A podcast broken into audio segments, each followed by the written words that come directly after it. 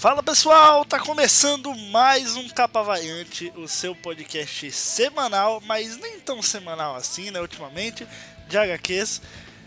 Quem fala aqui é o Gob e estamos também, como sempre, com o Nick. E aí, Nick? Fala galera, aqui é o Nick e demos uma pausa aí nas correrias né, das últimas semanas porque tivemos aí notícias bombásticas, informações bombásticas no meio da semana, no início da semana. É verdade, a gente que estava. Nós estamos cumprindo assim, fielmente o nosso calendário semanal, porque a coisa não está fácil, né? O país em crise aí, alguém precisa fazer a economia rodar, né? Enfim, vamos hoje falar de Doomsday Clock ou o relógio do apocalipse, meu amigo. A mais nova. Como é que eu posso dizer? Eu, eu, eu até poderia fazer uma piada aqui porque o, o, o, nosso amigo Thiago Ferreira, do Comic Zone, ele odeia quando alguém fala que tal saga ou tal série está abalando, abalando as, as estruturas. estruturas do universo DC. Mas é verdade, essa, essa minissérie, uh, o Maxi série, não sei, ainda não foi discutido, na verdade, o tamanho dela, né? O, o Geoff Jones falou aí que ela vai ter mais que seis e menos que três edições, então assim, é um número razoável. Uh, enfim, Doomsday Clock, mais nova HQ que vai abalar as estruturas do universo DC. Você, meu amigo, que está acompanhando o Rebirth, o renascimento que está saindo no Brasil, começaram a sair novas HQs. Pois é, lá no Rebirth a gente já começa a ver alguns indícios da presença dos Watchmen no universo DC. E aí o tempo vai passando Agora, por exemplo, nos Estados Unidos, estamos na saga do, do botão, né? Na saga do Brush, que é o The Button, que é um crossover entre Flash e Batman, que também está explicando a questão do Brush do comediante, que apareceu lá no Rebuff. E aí, Lá no Rebuff, principalmente na capa, né? A gente vê lá o dedinho do Dr. Manhattan. Ninguém sabe se é o dedo mesmo ou se é outra coisa. é, vemos lá ele e, e, a gente sabe que vai chegar um momento em que o universo DC e o universo do Watchmen vão, vão ter uma sinergia. Eles, eles vão se encontrar. Só que aí, meu amigo, a gente vai sabe que agora vai. Entendeu? Agora é, é pra valer. Surgiu aí Clock, um teaser, né? Exatamente. Ontem o Geoff Jones publicou nas redes sociais dele uma entrevista exclusiva uh, em que ele revela um teaser aí, né? Que é, um, é, um, é o relógio do, do Watchmen, com as coisas do Watchmen. Só que aí no, na meia-noite não tá o símbolo de meia-noite, tá o símbolo do Superman. Entendeu? E aí você fica, ué, o Superman, ele é a meia. Porque assim, só para explicar, pessoal, o Doomsday Clock na vida real, né, que é o relógio do apocalipse, é um medidor, ele existe de verdade. Ele é um medidor uh, que ele indica o quão próximo a nossa a humanidade é, pode estar de um, apocalipse, de uma catástrofe é, do mundial. Mundo, né? E isso, isso é real. É, gente, é o relógio para o fim do mundo, né? Exatamente. Sempre que estamos música, em, né? em, guerra um aí, o relógio o se aproxima. Mundo, toda a sua vida 60. Enfim. o que acontece? No, na vida real, só, só, eu até fui acessar aqui o Wikipedia fazer um trabalho de pesquisa aqui pro cast, também como sou uma pessoa comprometida. Hoje, o relógio ele está a 2 minutos e meio da meia-noite. Ou seja, tá perto, né? O negócio já, já esteve a 17 em 1991, que foi quando os Estados Unidos e a União Soviética assinaram um tratado de redução de armamentos estratégicos.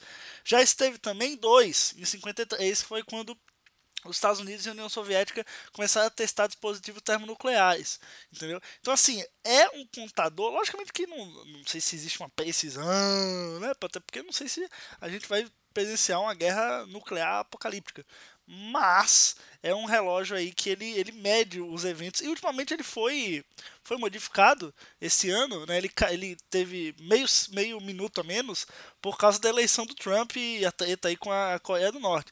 Então assim, ele existe no mundo real. Eu só, só expliquei para dar um panorama. Por quê?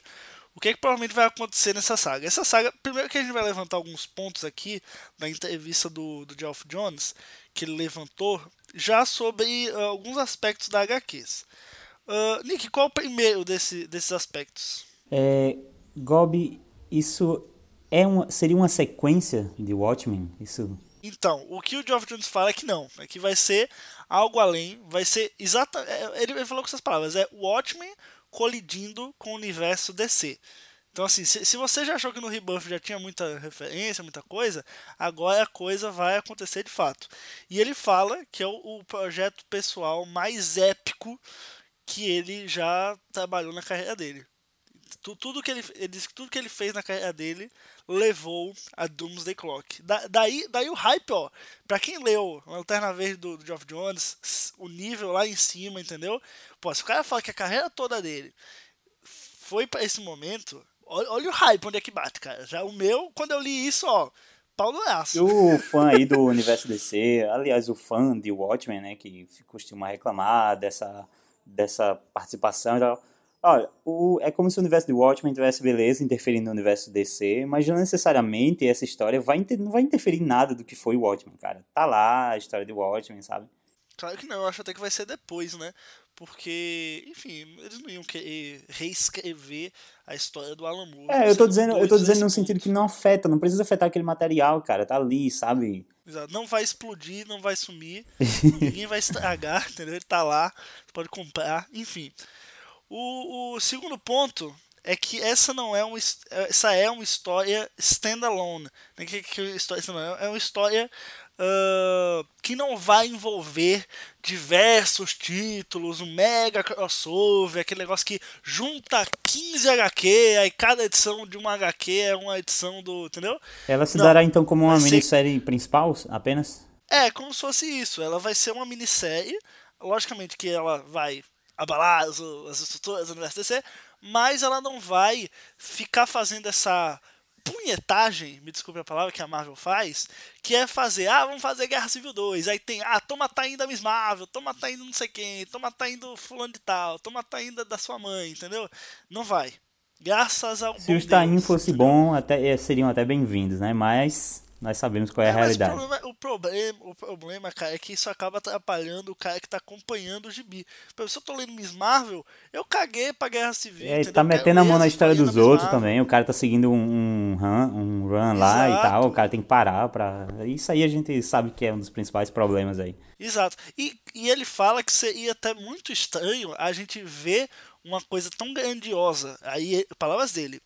Nós não íamos querer ver o Dr. Manhattan entrando na porrada com o Superman na Action Comics, com todo respeito. Eu também eu concordo. Nada contra quem escreve Action Comics, nada contra a revista, já é lendária, né? Tem quase mil edições.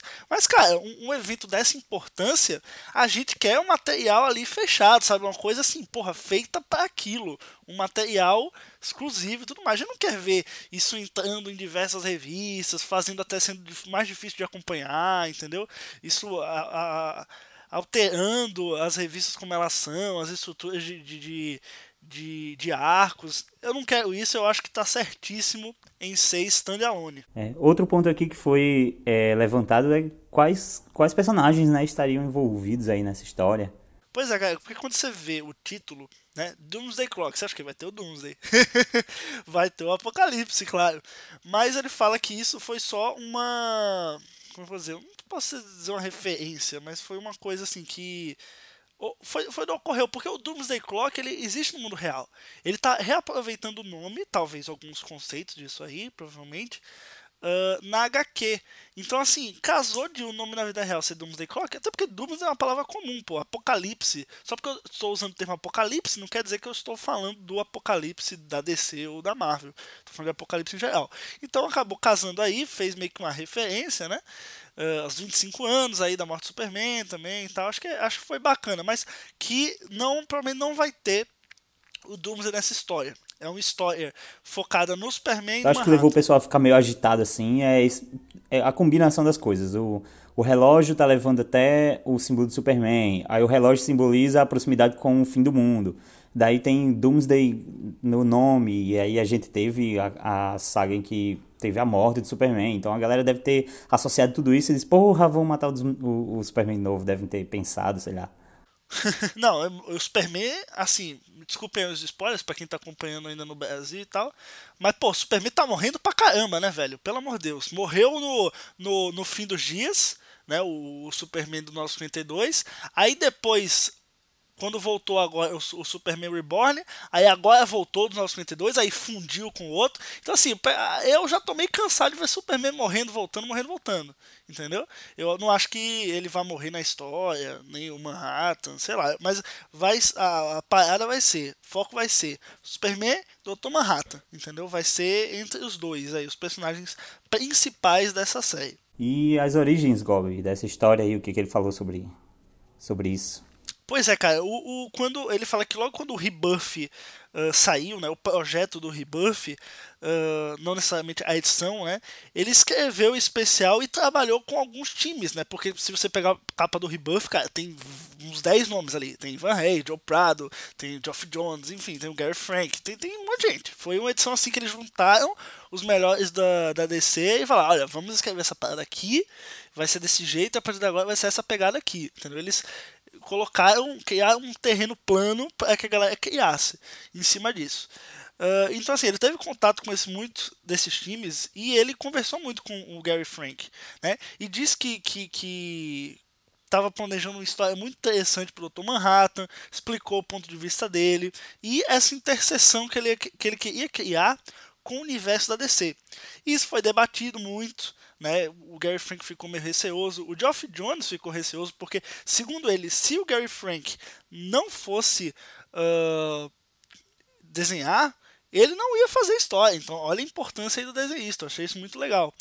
Uh, e outra questão uh, que, que promete ser levantada aí, que deu, deu origem, que deu esse gás para a história ser, ser criada, segundo o, o Geoff Jones, é a questão de que, como eu falei, o Doomsday Clock do mundo real, ele, ele meio que é um parâmetro para, olha, a humanidade está indo em uma direção errada, entendeu?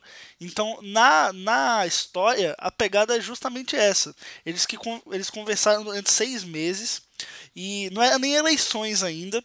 Uh, mas eles queriam, já queriam, porque ele fala eleições, eleições dos Estados Unidos, Trump ganhou e tal. Então, assim, não é nem eleições ainda, mas eles já, já queriam mostrar essa história, já queriam mostrar essa pegada de que o mundo está indo em um caminho que não é muito legal e tal. Enfim, opinião dele, né? o pessoal que votou no Trump, enfim, não vou entrar nesse, nessa questão. Mas, enfim, ele queria seguir essa, essa vertente, digamos assim. E eu achei isso muito legal, independente se você goste ou não de Trump, ou goste de guerra nuclear ou não, enfim, mas. É... Goste de Sei lá, né? Os caras. Não sei, vai que tem uns doidos aí. Uhul, é, tem uma galera, né? Quando pinta no Twitter lá que o, o ditador da Coreia do Norte vai jogar uma bomba, fica todo eita porra, vai jogar uma bomba, sempre, vai, agora, sempre entra agora, vai explodir. topics, né? Pois é, cara, é zoeira, é, não tem limites. Enfim, é, eu gostei, eu gostei muito dessa ideia, e eu gostei muito que ela, ela como ele falou, ela vem sendo trabalhada desde antes. Então, assim, não é uma coisa que, ah, agora, porque todo. Porque o Trump foi eleito, todo mundo, né? Ah, agora, meu Deus do céu, a humanidade tá sem caminho, tá sem rumo, sabe, não sei o quê. E vendo que isso tá sendo trabalhado desde antes das eleições americanas, então já é pelo menos uma, um alívio para mim, porque não vai ser algo que está carregado desses clichês, entendeu? Dessas críticas clichês. Vai ser algo mais, como é que eu posso dizer, mais cabeça. Assim. Eu espero que seja algo mais Alan Moore mesmo. Se eu fosse o Alan, se fosse o Alan Moore escrevendo, eu ia estar tá assim, porra, 100% confiança, só quero, só vem, entendeu? Como o Geoff Jones, eu gosto dele, mas ainda fico, né? Mas com essa fala dele, eu senti uma segurança. É, esses foram melhor. alguns temas que foram levantados, né, é, na, na entrevista que você meio que respondeu, disse aí o que ele respondeu sobre todas elas, que era essa questão de que se a história conversava com o nosso tempo, né, se ela era uma história atual e tal, sobre a parceria lá com o Gary Frank, meio que você falou também, e sobre o título também, a gente acho que a gente já falou um bocado aqui sobre o título. Eu acho que uma interessante é que perguntaram aqui o, o Rebirth, né, da DC, ele meio que trouxe esperança, né, de volta para o universo DC, né? E o que, a primeira coisa que eu pensei também foi e essa e essa e essa minissérie agora, sabe? Será que ela não é será, será que ela não, não, não quebra esse isso de ah, veio aqui o, o, o a esperança do universo DC e pá, vem uma minissérie dessa, saca? Eu acho até que é um meio. Acho até que vem com uma proposta meio Alan Moore, como você falou aí, sabe? Exato. Porque se for essa pegada, eu acho excepcional. Assim, eu, eu lógico que, que o fã tá comprando as coisas do Rebuff justamente por essa sensação de volta aos ícones, entendeu? Né, no, no, poder da esperança, otimismo, Superman tá, porra, as cores muito mais claras, assim, tal, Superman original, tudo mais, voltou. Uh, enfim, isso tudo é, tem que ser mantido, na minha opinião. O que eu acho que, que essa, o Doomsday Clock vai trazer é uma reflexão em cima, no, como é que eu posso dizer, do, do anti-otimismo, do, do pessimismo, entendeu? Mas não que isso vá alterar essa pegada que eles vêm trazendo, porque, como eles já falaram, o próprio George já, já falou, o rebuff é um plano em, em continuação. Ele teve um one shot, mas ele continua. Tem, tem, teve agora, por exemplo, a, a, o The Button, vai ter o Doomsday Clock. Então, assim, é, é um grande, é uma história grande, um arco maior que vai sendo contado aos poucos, que vai ter no mínimo dois anos, segundo ele. Um já se passou, né? Uh, então, assim, eu não acho que isso vai tirar esse otimismo que o universo DC está tendo agora, né? Eu acho que seria até burrice, porque foi isso que trouxe os novos leitores de volta, foi isso que, que fez a DC voltar a vender mais que a Marvel. Então, assim, seria um tiro no pé. Eles iam estar tá negando toda a, a essência do, do, que eles vêm trazendo há um ano. Então eu não acho que isso vai acontecer. Eu acho que, claro, o pau pode comer solto, entendeu? Essa, a, a, a HQ pode ter um tom mais pessimista. Mas claro, isso não quer dizer que todo o universo DC a partir dela vai ter um tom pessimista também. É, uma das questões também foi se houve dúvidas sobre trabalhar essa história e tal. Eu acho que a resposta é sim, muitas. Porque, pô, imagina, tá ligado? Trabalhar com, com isso, com, com mexer com, com o Watchmen e tudo mais. Isso aí já vem sendo criticado, assim, por alguns, né? E a galera com o pé atrás já há bastante tempo. Pois é, cara, o que o, que o Geoff Jones tem, tem em mente é que os fãs, tem um grupo de fãs que é mais xiita, eles não vão aceitar uma coisa ou outra.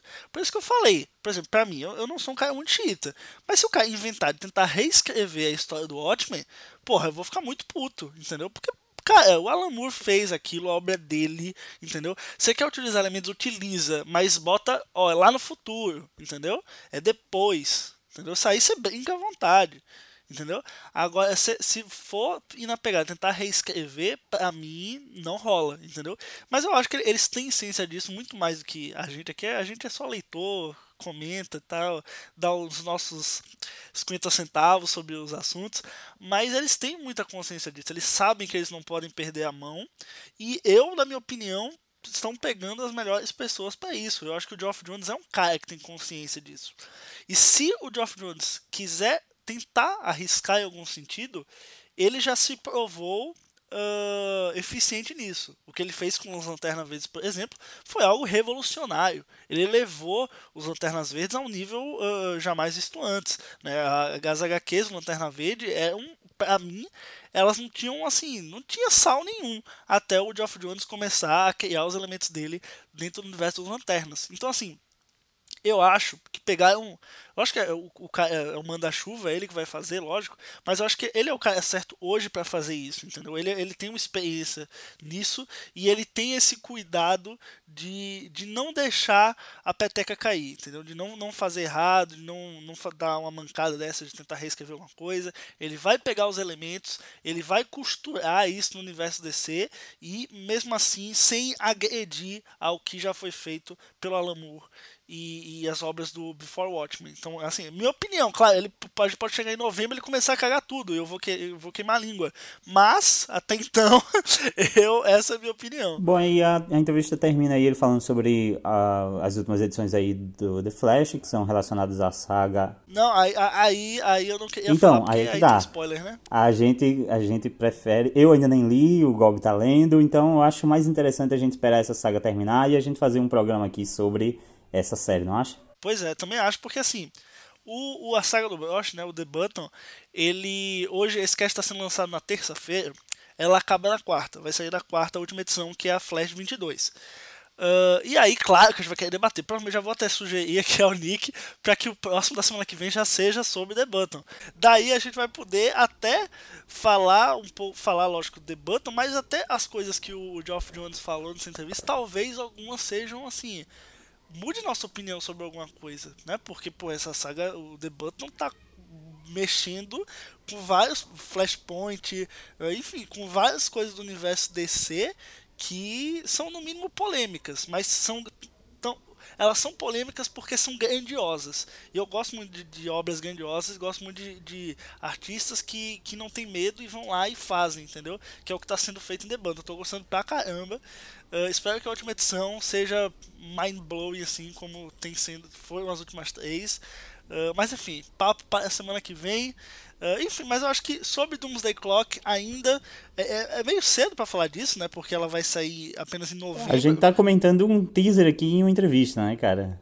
Exato, mas eu, eu acho que mesmo que seja pouca coisa, Uh, já é muito, assim, para um primeiro estágio, assim, de, de, informações. Porque até pouco tempo, cara, a gente nem, assim, lógico, tinha todo rumor, toda especulação e tal, Manhattan, mas, cara, agora é oficial, saiu da boca do Geoff Jones que o Dr. Manhattan vai estar tá lá. Até então é o que? O dedinho dele, até então é o, o, o Ozymandias, né, o Mr. Woz, falando, tipo, nossa, ele lá em Marte, mas não se falava em Dr. Manhattan, entendeu? Agora oficializado, finalmente, a gente pode também abrir um, um, um leque maior de opções aí pra gente especular, pra gente comentar, e foi justamente isso que a gente tentou trazer hoje. Two of a kind, for your information, we're two of a kind. Two of a kind, it's my observation, we're two of a kind. Então é isso, pessoal. Espero que vocês tenham gostado desse capa variante. Se você gostou, não esquece de comentar no post em capavariante.com.br. Não esquece também de avaliar a gente no iTunes, que é muito importante, dar lá umas 5 estrelas que fica show de bola. E comentar com a gente também sobre esse cast nas redes sociais. Lá você encontra aí no post também nossas redes sociais, Twitter, Facebook, enfim. Espero que vocês tenham gostado. Espero que vocês sejam no hype para Doomsday Clock, assim como eu estou. O Nick acho que não tá tanto não, Nick. O Nick ficou meio assim, meio quieto, tá? Não se empolgou. estou... Não, mas eu fiquei empolgado agora. Eu fiquei empolgado aqui é, no cast. Eu, eu, estou no hype, já, já, já embarquei no trailer do hype de Geoff Jones. Eu tinha achado a logo meio feia e fiquei desanimado, mas agora tá ok. o designer aí, quando vê anúncio novo, né, já vai olhar, né? ai, ai. Então é isso, pessoal. Até a próxima. Tchau, tchau. Valeu.